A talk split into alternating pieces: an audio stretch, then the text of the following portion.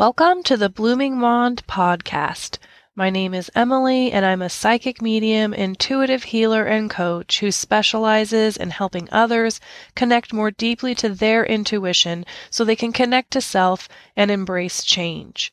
Here on this podcast, I discuss self care and spiritual topics inspired by the tarot. Here's how it works. On every full and new moon, I pull three cards which inspire an intention and affirmation that we can work with until the next moon cycle. Engage them as part of your self care and spiritual practices. Use them as journal prompts, but most of all, explore what they awaken in you. I'm so glad you're here. Let's dive in. So, to have a look at the cards, be sure to visit bloomingwand.com uh, leave uh, when you go there you can not only look at the cards but if you go to the podcast section you'll see that there is an area where you can share your thoughts and ideas. I love to hear from you. I love to interact with you. And i nothing makes me more happy than to know what you think about the intention and affirmation or what it inspired in you and got you thinking about so, again, bloomingwand.com to look at the pictures of the cards and to share your feedback on the podcast, on the blog, or um, just your thoughts on the intention and affirmation. I've also got a free mini course posted up there for you, and it's in a free members area. So you're going to put in your email and create an account with a password. And I put just different videos, different teachings in that area that are inspired by the community, the community's questions, the, the things the community wants to know about. So uh, check it out, have a look. Um, I made it just for you. So on September 15th, we've got the new moon. And so you guessed it, I have a new tarot curated intention and affirmation for us to work with. This moon cycle, I used the Modern Witch Tarot, and we pulled the Eight of Swords, the Knight of Cups, and the King of Wands. Again, have a look at the cards on the website. I think it's really helpful to um, look at that imagery and see how um, you interpret it, what it brings up for you. And now I'm going to share you, with you what it brought up for me. Uh, here we go. So, having plans and healthy routines gives life structure and it helps us achieve our desires. But they can also feel restrictive, especially when embedded in societal norms or beliefs that aren't supportive. When the mind rushes forward with plots and plans, we inevitably go along for the ride, and in doing so, we risk losing our way. In my life, there have been plenty of times when plotting and planning led me astray. And if you know me, you know that I worked in healthcare informatics. I worked as a project manager. So believe me when I tell you, I know how to plot and plan and get things done.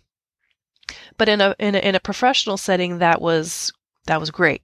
Uh, it it was definitely a behavior that was rewarded, and I discovered that in my personal life not so much, not not such a good thing.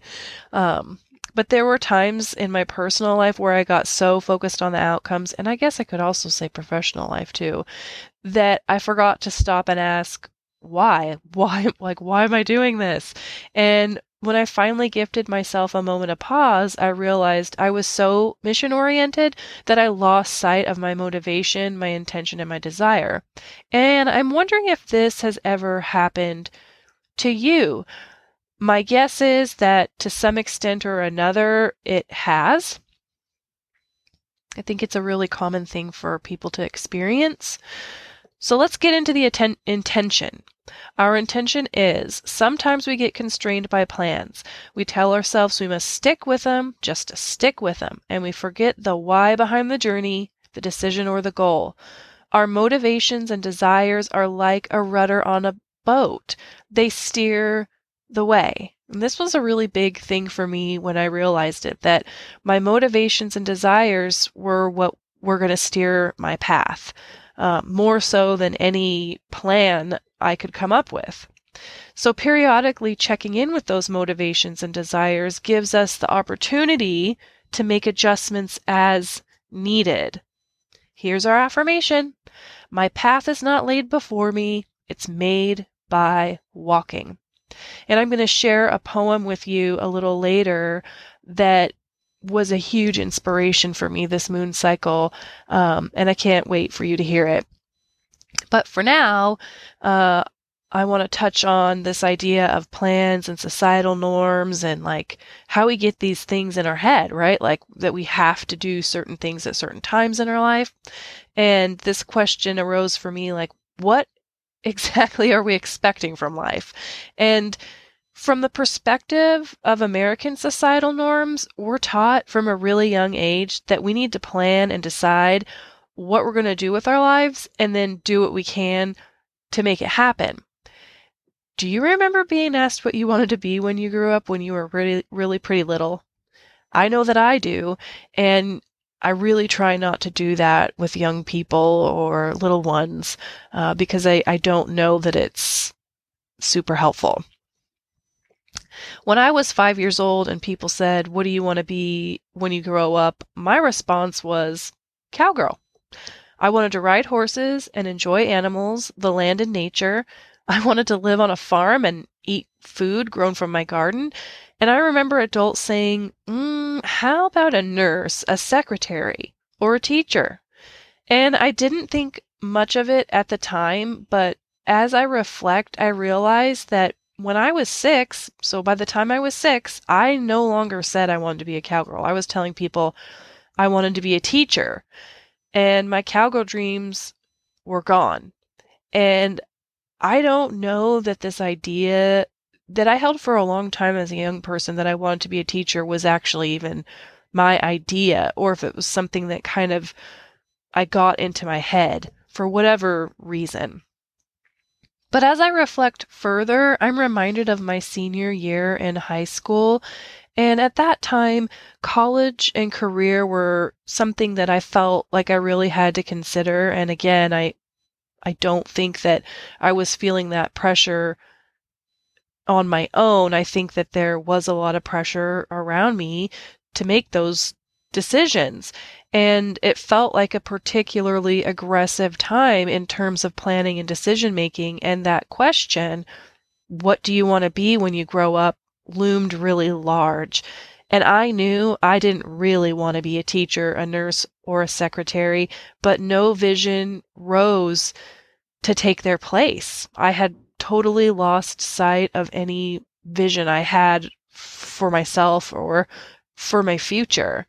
And my lack of clarity got cemented for a really long time by a belief that if dreams and desires weren't practical or aligned with societal norms, they shouldn't be pursued. And as my peers went to college, I stayed behind, working two, sometimes three part time jobs. And working every day didn't leave me much time to think. And you know what? I liked it that way. Work, sleep, repeat. For a long time, I found that hamster wheel of getting by good enough. And it wasn't until my early 20s that I realized I wanted something different. Autopilot just didn't feel good anymore, and I became curious about what desires lay beneath the beliefs that I held around practicality and plans and societal norms. And I began to consider who I was and what I wanted, and I, I really thought I really was asking myself those questions and and thinking like, you know, there has to be more to life than just working all day every day. And I wondered why I hadn't allowed myself to ask these questions sooner, but then I remembered the days I wanted to be a cowgirl. And then I remembered the days that I wanted to be a teacher. And then I remembered the point where I didn't know what I wanted to be, where there was no vision, where when I realized I that I didn't have any idea.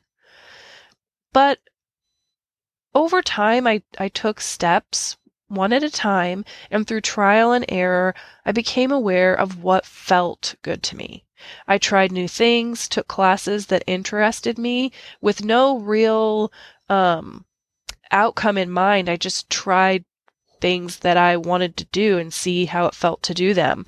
I started journaling, and as my mom likes to say, I followed the fun, which basically means I started paying attention to what lit me up and what felt good to me, and I followed that. I followed those breadcrumbs.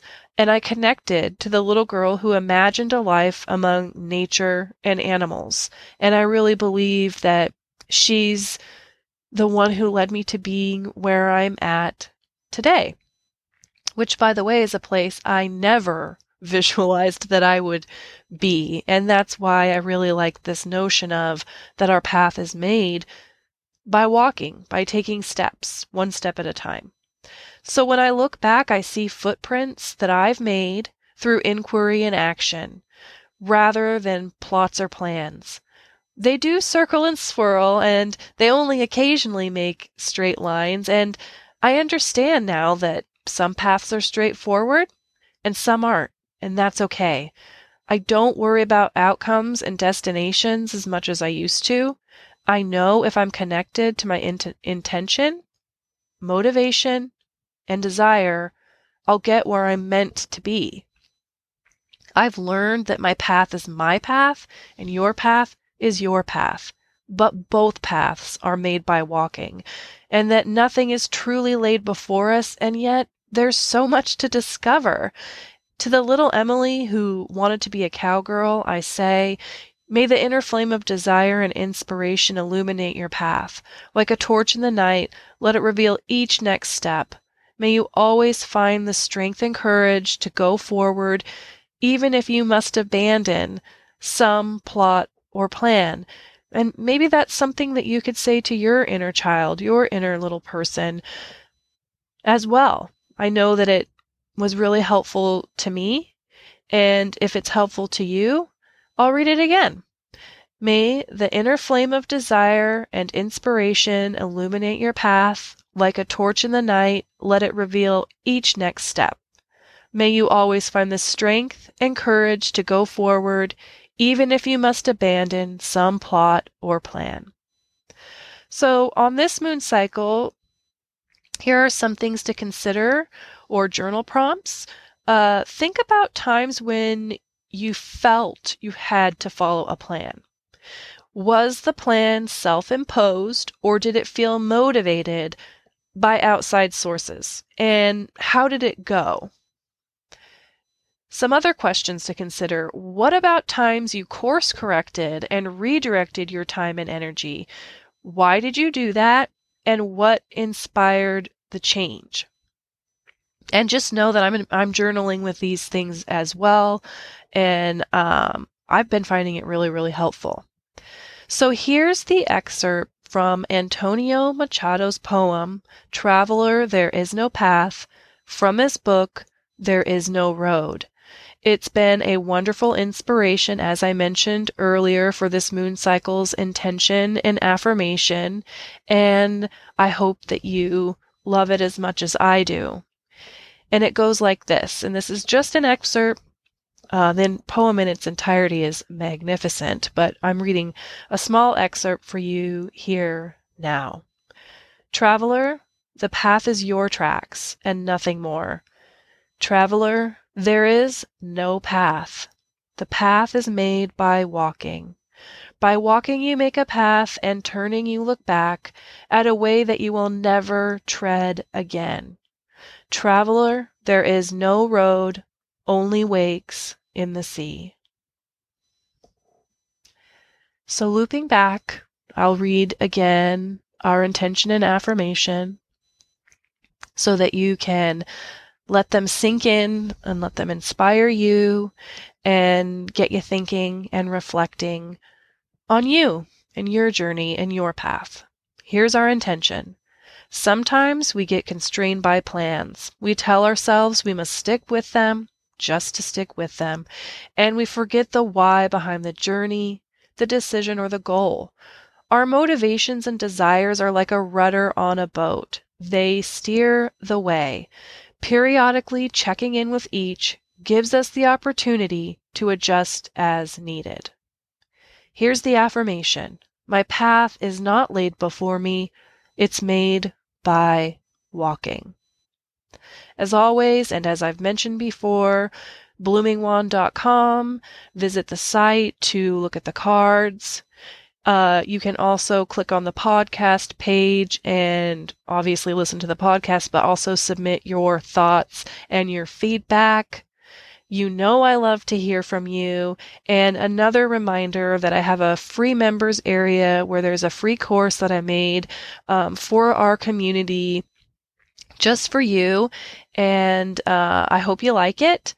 And in closing, I take good care of yourselves. Happy journaling, and I'll see you on the full moon.